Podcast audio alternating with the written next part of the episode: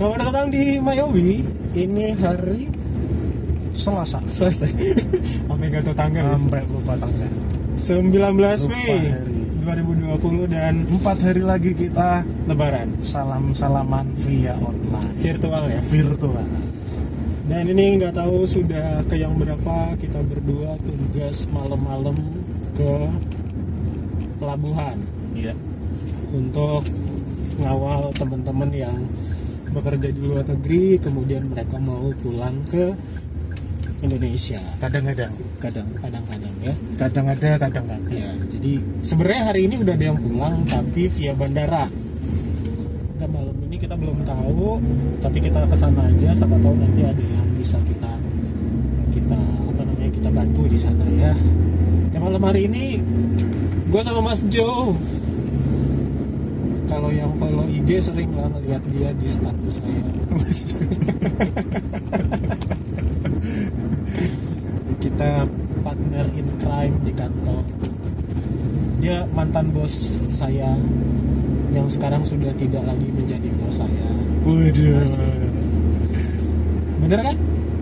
Ya cuman pindah ruangan doang jadi dia masih udah, di situ-situ juga jadi dia udah nggak bisa nyuruh nyuruh saya lagi secara langsung yang bisa kerja bareng buat kita tapi kerja bareng bisa Nah, kalau nyuruh nyuruh harus lewat harus Iya, lewat bener. dia dulu nih dulu. sekarang udah ada yang punya nih Yap. Dan kita hari ini mau ngebahas sesuatu yang lagi menarik banget dibahas. Eh ini suaranya kalau nggak jelas sorry ya, karena kita pakai masker. Kita ikutin protokol kesehatan. Nanti juga sampai di bandara, eh di bandara di pelabuhan lebih lengkap lagi harus pakai sarung tangan segala macam. Kita mau ngebahas tentang hal yang lagi banyak dibicarakan orang. Indonesia terserah. Ikut Ya. Ikutin nggak? ikut lah Jadi kan kemarin itu eh, tagar di Twitter Indonesia terserah itu awalnya kalau nggak salah dari para pekerja kesehatan ya ya? Mm-mm, benar yang pakai tulisan begini nih Iya iya. Jadi mereka itu kesel. Gitu. Tadinya tulisannya kan anda di rumah kami yang, Kami yang bekerja di sini awal-awal gitu ya. gitu iya. kan Mereka minta minta tolong gitu. Mereka minta kerja sama dari kita tuh kayak gitu Tapi akhir-akhir ini mereka kesel karena ya itu tadi katanya pemerintahnya eh, nggak tegas dalam bikin aturan, rakyatnya juga ini susah banget diatur gitu. Akhirnya udah deh terserah gitu. Karena mereka sudah capek kerja dan eh, mereka yang tahu resikonya seperti apa, tapi kita yang di luar ini malah semau mau gitu jadi ibaratnya kayak terserah kita kita mau keluar kita mau makan di McD yang tutup kita nggak mau pakai masker kata youtuber itu ya jadi mereka marah gitu. nah kalau konteksnya dengan kita berdua kita juga sebenarnya rada-rada kesel kesel nggak sih mas? iyalah karena kita tahun ini gagal mudik. Nah itu. Karena apa namanya pandemi ini kita bela-belain ngikutin arahan dari pemerintah. pemerintah. Tapi ternyata ya terserah. Terserah tuh lebih lebih ekspresif kalau ya terserah. Udah, terserah. Gitu jadi kalau kata orang Jawanya apa? Embuh sakarepmu. Mu sekarangmu gitu. Jadi kalau kata orang Lampung ya basing lu nah, gitu.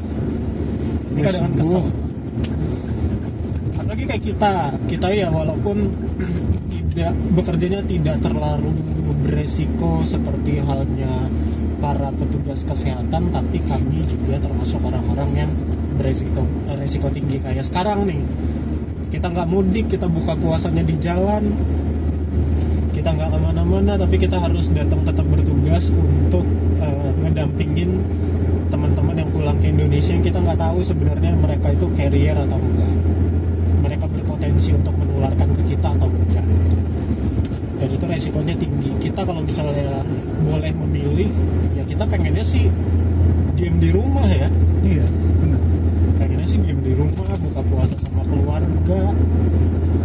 Dan ibadah dan perlu digarisbawain bahwa kita kita ini itu ngikutin apa yang dianjurkan oleh pemerintah jadi harus seperti ini kita ikutin harus seperti itu kita ikutin tapi sekarang-sekarang ini di ada kebijakan yang justru bertolak belakang dengan yang tadinya sudah digembor-gemborin jadi kita jadi bingung.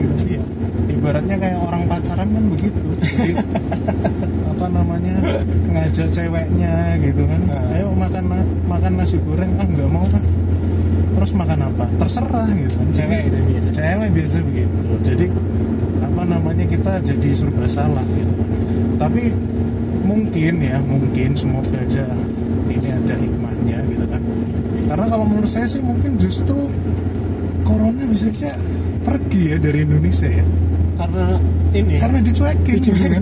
jadi mereka ngambek gitu. Nggak punya ini nggak punya harga diri. wah aku di Indonesia Iya. dicuekin ya. Ah pergi aja balik. Nah itu moga-moga kayak gitu. Tapi kan awal-awal juga dulu kita kayak gitu ah corona nggak bakal ke Indonesia? Karena Indonesia itu tropis panas katanya virusnya nggak nggak kuat dengan panas ah Indonesia mah nggak bakalan kena corona karena kita banyak banget jamu-jamu yang bisa oh iya iya Ya kan jamu ya? tradisional ya Iya, iya, jamu-jamu iya. tradisional yang bisa bikin orang Ah, ah. anti corona gitu lah ternyata kenyataannya ya tetap aja gitu bahkan Indonesia itu termasuk negara yang tingkat kematian itu lumayan tinggi rasio dibanding yang yang dibandingkan positif. dengan yang positifnya tingkat kematiannya tinggi jadi kan sebenarnya ya eh, apa namanya bahaya atau enggak ya corona udah menelan korban yang cukup banyak gitu. dan jangan sampai ini terus-terusan terjadi kita sih harapannya gitu karena kita bagian dari pemerintah walaupun yang core tugas utamanya tidak dalam menangani Langsung. virusnya langsungnya tapi kita juga kan terdampak ya. Iya. Dampaknya bukan cuma ke kerjaan sih sebetulnya, Iya. tapi apa namanya ke keluarga juga bisa gitu kan. Kita psikis kita juga kena. kita nggak mudik tapi kita ngelakuin ini juga sebenarnya Iya, resikonya tinggi kayak gitu kan. Jadi kita apa ya? Itu tadi di satu sisi apa namanya kayak jerawat dipencet dipencet di sini muncul di sana gitu kan. lain kalau kita gatal-gatal ditaruh di sini muncul di sana kayak orang alergi kita obatin malah tambah banyak misalnya gitu kan nah itu itu yang mungkin apa namanya bisa bikin bingung mungkin kita yang yang di istilahnya di kantor-kantor tuh berpikir seperti itu nah gimana ceritanya kalau yang di apa namanya pedagang gitu Iya.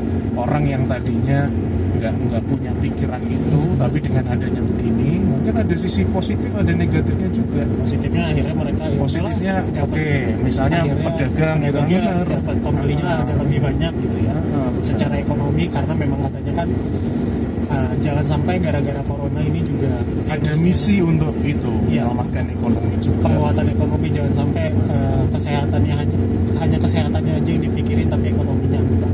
Walaupun ada beberapa juga yang bilang kalau masalah kesehatan mah nggak boleh. Aduh maskernya putus. Masih masih. Uh, Apa namanya? kita APD lengkap. Ah kelihatan deh gua kumisannya selama corona ini gila-gila ini rambut aja nggak pernah cukur tak saking aku selama di rumah udah cukur tiga kali. Kan cukur sendiri? Iya cukur sendiri. Katanya kalau kesehatan itu nggak boleh nggak boleh Ditawar-tawar. gitu, ditawar-tawar ya. Masalah kesehatan ya kesehatan juga. Tapi ya kan pemerintah punya punya pemikiran juga mungkin lah, punya pemikiran lain. Gitu kan kenapa Iya. melonggarkan dan sebagainya. Supaya jangan sampai nanti orang udah pada sehat tapi nggak punya duit stres juga Iya, bisa jadi jangan sampai ntar apa namanya stresnya dua kali, Dua gitu. kali. stres nggak boleh keluar rumah, stres nggak dapet apa nggak punya kerjaan, eh ditambah lagi stres nggak punya duit, gitu. nanti ujungnya bisa lebih gawat lagi tuh. Tapi kalau lihat bandara, sorry, itu sempat ngiri juga sih. iya Kalau kita ngeliat di bandara gitu kan, pengen juga masa iya tugas bawa kardus oleh-oleh makanan gitu kan. Masa iya tugas bawa apa namanya em, koper yang Iya. gede-gede dua tiga koper bahkan gitu kan. Jadi sebenarnya mereka mau tugas ke mana ya? Karena kita tahu sendiri kan kantor kan sebenarnya ditutup boleh. juga untuk Iya. kegiatan nggak ada kegiatan-kegiatan ini. Sebenarnya kan pemerintah juga bikin aturan itu tegas ya. Maksudnya ya nggak bisa dihindari lah orang bergerak kalau misalnya ada sesuatu yang memang penting gitu. Mau nggak mau eh, apa namanya orang bergerak gitu. Akhirnya pemerintah kan bikin aturan kalau misalnya kita detail sekali baca peraturan eh, peraturan menterinya itu kan jelas. Orang-orang yang diperbolehkan untuk melakukan perjalanan itu eh, ini ini ini dengan syarat ini ini ini gitu. tapi yang kita lupakan adalah bahwa Indonesia itu adalah negara dengan aturan yang selalu ada pengecualian.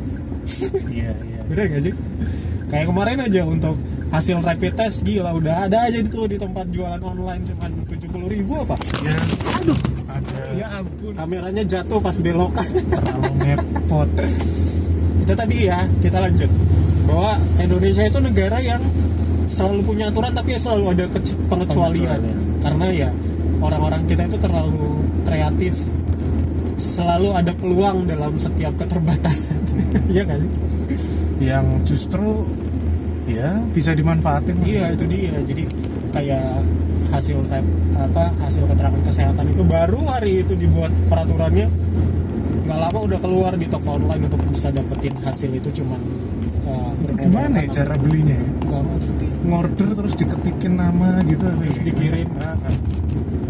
nggak ngerti aku lagi order surat kesehatan nih di mana gojek gitu ya? Apa grab gitu bisa ya? gosen jangan lah ya bisa gosen gitu ya. Jadi itu akhirnya gitulah. Tapi yang jelas sih sebenarnya sekali lagi berpikiran positif saja bahwa apa yang dibuat pemerintah ini sebenarnya bagus sebenarnya baik asalkan kitanya mau nurut untuk ngikutin dan tidak mencari celah dalam setiap aturannya. Kalau misalnya memang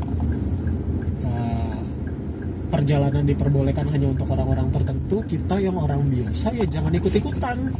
Dan aku pengen cepet hidup normal lagi. Pengen sunsetan di Senggigi Ah. lagi. Pengen ke Gili Trawangan lagi. Dan agenda senggigi jazz biasanya bulan-bulan ini bukan sih? Desember. Oh masih lama ya? Masih lama. Nah itu kalau kita nggak tertib kan bisa Iya. nggak ngikut dong. aduh padahal selama di Lombok saya tiap tahun ngikutin ya semoga cepet sih. Yang penting itu tadi kitanya yang yang nurut. Sama yang saya kesel lagi nih nih. Kesel nih terutama untuk orang-orang sini. Ini kan kemarin saya bikin infografis. Hah? eh sebelum bikin infografis. Terkait?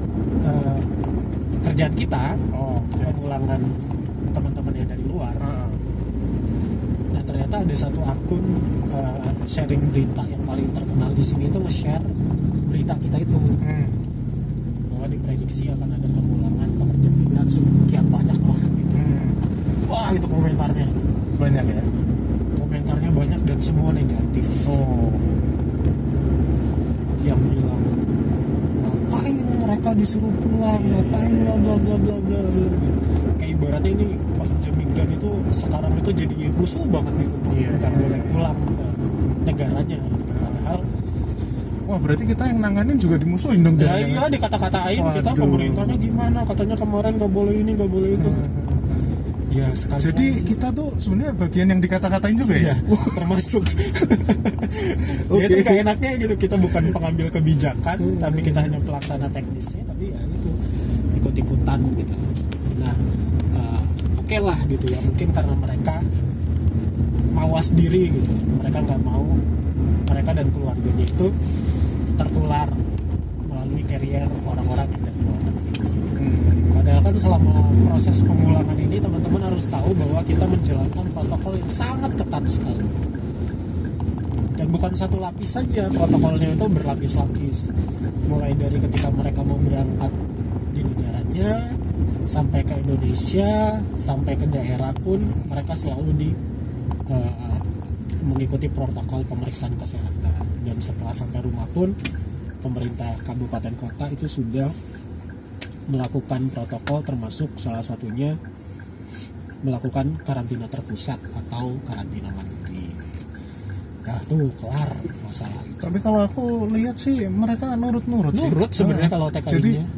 mereka pulang terus setelah itu ditanganin sama tim covid yang gugus tugas ya yang di kabupaten kota anda harus karantina kayak gini anda berikutnya- Apalagi satu kabupaten yang ngancemnya ngeri banget. Ah, anda harus lapor, Lapor. dan ini dan sebagainya itu mereka nurut gitu jadi sebenarnya mereka ada gitu rasa rasa kalau menurut saya rasa peduli ya karena apa namanya itu bisa ngimbas ke keluarga atau ke tetangga gitu jadi kalau menurut saya ini rasa peduli yang nggak dipaksa gitu kan Iya. Dan tapi di sisi lain itu tadi ada sebagian di luar sana yang justru contohnya pulang dari wilayah lain yang di dalam negeri langsung pulang ke rumahnya dan sebagainya itu banyak tuh yang seperti kalau pekerja migran itu dijamin uh, mereka melalui protokol yang sangat ketat dan berlapis dan berlapis. Apalagi ada satu kabupaten uh, di NTB ini yang melakukan Ketat banget upaya gitu, bagus. upaya Hmm. sedikit pengancaman. gitu. Jadi setiap tek- uh, setiap pekerja migran yang pulang ke NTB dari kabupaten itu wajib melaporkan diri. Eh, mereka bawa sendiri nih dari misalnya dari bandara mereka sudah ada timnya. Nanti mereka nggak boleh pulang sendiri. Uh, mereka akan bawa yang dari pelabuhan juga gitu. Kalau misalnya mereka dijemput sama keluarga, mereka tetap harus datang dulu ke posko mereka yang ada di kantor bupatinya ya, pendopo di pendopo bupatinya. Kalau misalnya ada orang yang dari pekerja migran pulang, kemudian tidak mampir dulu ke pendopo untuk didata, besoknya akan ada petugas ambulan. dijemput menggunakan ambulan dan menggunakan uh, APD lengkap. sakit nggak sakit kayak gitu Harus gitu. wah itu, Dan itu- terapi bener tuh Ah, jadi itu diancam. Kalau kalau misalnya sampai nggak lapor, besok kami jemput membawa ini biar kamu diinin sama tetangga-tetangga. Hmm, jadi tetangga mikirnya gimana gitu Iya. secara psikis kena juga Akhirnya mereka nurut gitu dan karantina pun mereka lakukan. Gitu.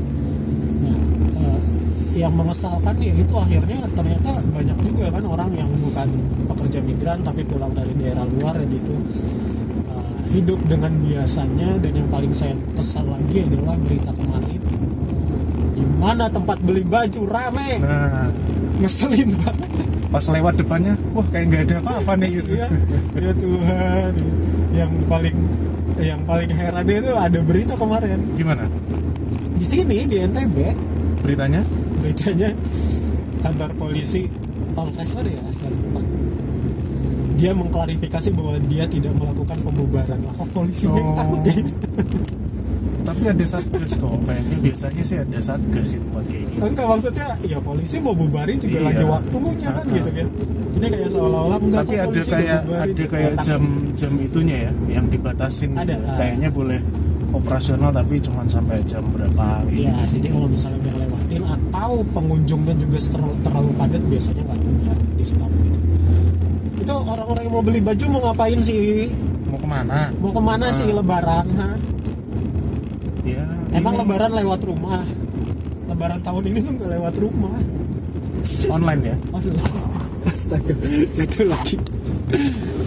tapi ini ya kadang satu sisi jadi satu sisi kadang ada ini juga apa namanya kalau kita ngelihat berita banyak yang pulang kampung ya istilahnya. Pulang kampung bukan berarti mudik ya gitu kan. Jadi pulang kampung misalnya.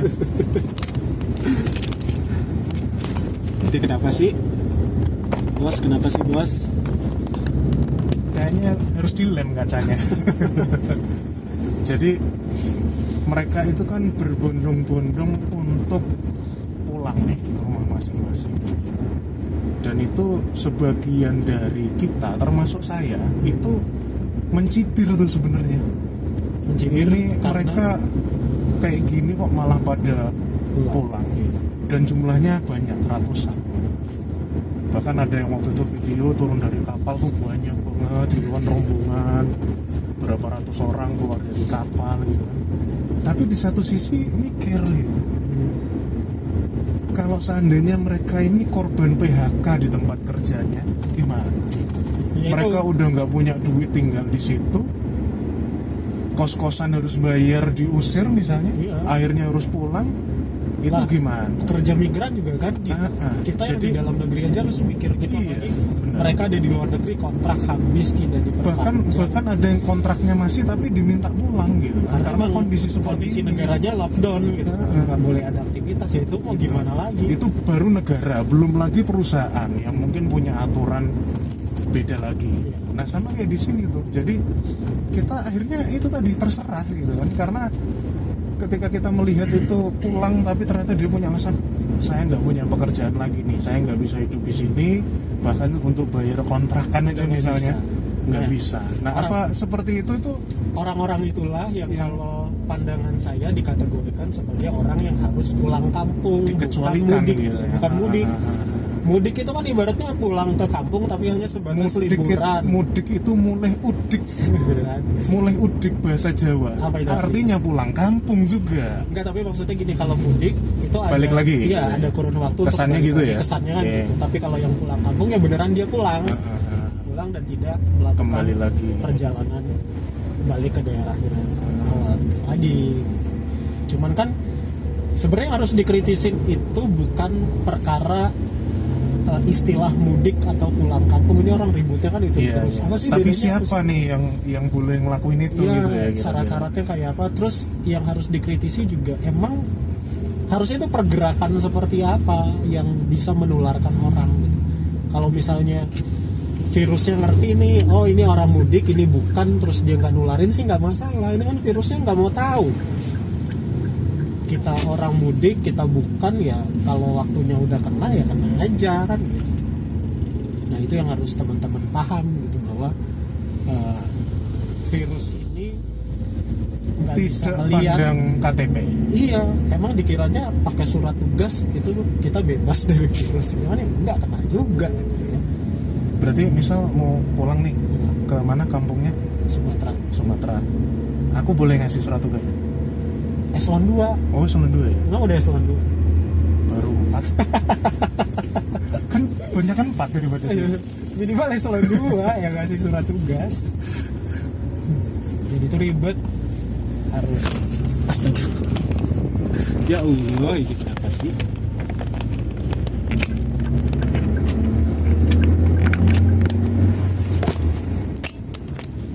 Mati lagi. Belum ya tidak ada persiapan. Dia sam- sambil jalan aja karena dari untuk tempat mengisi kita ke itu lumayan. perjalanan Jadi minimal eselon 2 Eselon yang dua ngasih ya? tugas atau kepala kantor. oke Tuh. Jadi teman-teman sekali lagi aku kita- ada sih surat tugas Tugas ke mana? Itu Ke pelabuhan Ke pelabuhan terus kita pura-pura nyasar gitu ya. Naik ke kapal, astaga lupa ikut turun. aduh Sampai deh kita di Bali. Tapi cuman kalau- gini ya kalau eh, kereta nih ketahuan di tengah jalan bisa turun bis ketahuan tengah jalan bisa diturun Nah, kalau gimana kapal ya? gimana ya ya itu bisa. yang belum kepikiran itu Ya nggak bisa sampai pelabuhan terdekat di diangkut. dan Lombok Bali itu 4 sampai 5 jam eh 6 jam bahkan kadang ada tuh yang sampai 6 jam. Penyeberangannya. Jadi tolonglah teman-teman eh, pahami juga bahwa baru mau ngomong serius ya, baru mau ngomong serius sudah. Jatuh lagi nih. Ah kita udah hampir sampai. ini kalau agak miring gambarnya bukan ban mobilnya kempes ya bukan Bukan. ya tapi karena Posisi kameranya berubah. Jadi sekali lagi tolong teman-teman di masa seperti ini kita tidak boleh egois, tidak boleh hanya memikirkan diri sendiri. Mungkin saya Mas Jo yang orang luar daerah juga pengen banget gitu ya, pengen pulang kampung, pengen beli baju baru. soan sama orang tua nah, itu yang paling penting. tua, iya, salaman sama keluarga, kumpul-kumpul, makan nastar, makan ketupat, opor ayam, enak banget itu. Nah. Tapi tahun ini kita nggak bisa. Tolong eh, sedikit empati lah kepada orang-orang seperti kami para petugas kesehatan teman-teman yang harus tetap bekerja selama pandemi ini di pelabuhan bandara segala macam gitu ya. Bahwa mereka pun sebenarnya ingin melakukan itu tapi karena tidak bisa. Jadi tolong buat kalian yang memang bisa melakukan hal itu tolong jaga diri kalian. Jangan mentang-mentang kalian bisa uh, diulang kemudian kalian tidak melakukan protokol kesehatan yang sudah di uh, sudah diberlakukan gitu. Kayak harus karantina jangan sampai ikut-ikutan beli ya ampun beli baju baru ini ya sudahlah. Jadinya copot holder eh. Nah. karena pada dasarnya memang benar yang namanya penyakit itu urusan takdir. Kita kena corona itu ya atas izin Tuhan. Kalau misalnya kata Tuhan kita nggak bakalan kena juga ya nggak kena. Benar emang benar tapi yang perlu kita tahu itu adalah kita hidup di dunia ini nggak sendirian. Kalau badan kita bagus kita kena virusnya mungkin ada aja gitu yang nggak ngefek apa apa ya mas. Hmm. Imunnya imunnya bagus. kuat imunnya bagus ya kita nggak ngefek. Cuman kan ada orang-orang di sekitar kita yang kita nggak tahu nih imun dia itu sekuat kita apa enggak. Imun dia sehebat kita atau enggak gitu. Jangan sampai gara-gara kita ya kitanya selamat orang lain juga orang lain akhirnya meninggal gara-gara kita atau orang orang lain sakit gara-gara kita. Itu kan yang kita nggak mau. Itu yang pertama. Terus yang kedua bahwa eh, kita harus mikirin juga kapasitas dari kemampuan negara kita untuk menyembuhkan orang jangan sampai terlalu banyak orang yang kena terlalu banyak orang yang sakit di luar kapasitas dari tenaga kesehatan kita akhirnya mereka nggak tertangani dengan baik dan kejadian kayak di beberapa negara lain banyak yang meninggal banyak yang ditaruh di lorong katanya ya. Ini kita goyang-goyang karena jalannya naik kapal. Nah, kita udah nyampe Truknya maksudnya yang naik kapal. kita gitu ya Kita yang bertugas untuk apa nih? Ngitung kapal ya, ngitung kapal. ya sudah segini Oke, dulu kita udah Eh, sampai di terakhir untuk orang-orang yang terserah terserah itu deh. Iya, jadi saya cuma pesan satu aja. Tempatkan diri kalian untuk berempati. Artinya bahwa kita mikir nih, seandainya itu terjadi sama kita, gimana? Gitu aja. Sekali lagi kita hidup di dunia ini nggak sendiri teman-teman. Tolong pikirin orang-orang lain juga. Stay safe di rumah aja jangan aneh-aneh di jalanan jangan keluar-keluar kalau tidak penting. Dan yang terpenting adalah juga kesehatan diri kita dengan cara sering-sering cuci tangan gunakan masker ketika beraktivitas dan selalu jaga kebersihan di lingkungan kita sama jaga imunitas minum multivitamin atau jamu-jamu yang tadi kata kalian itu bisa buat anda sehat. Terima kasih dengerin di Spotify atau sekarang sudah ada di YouTube. Hey. Thank you.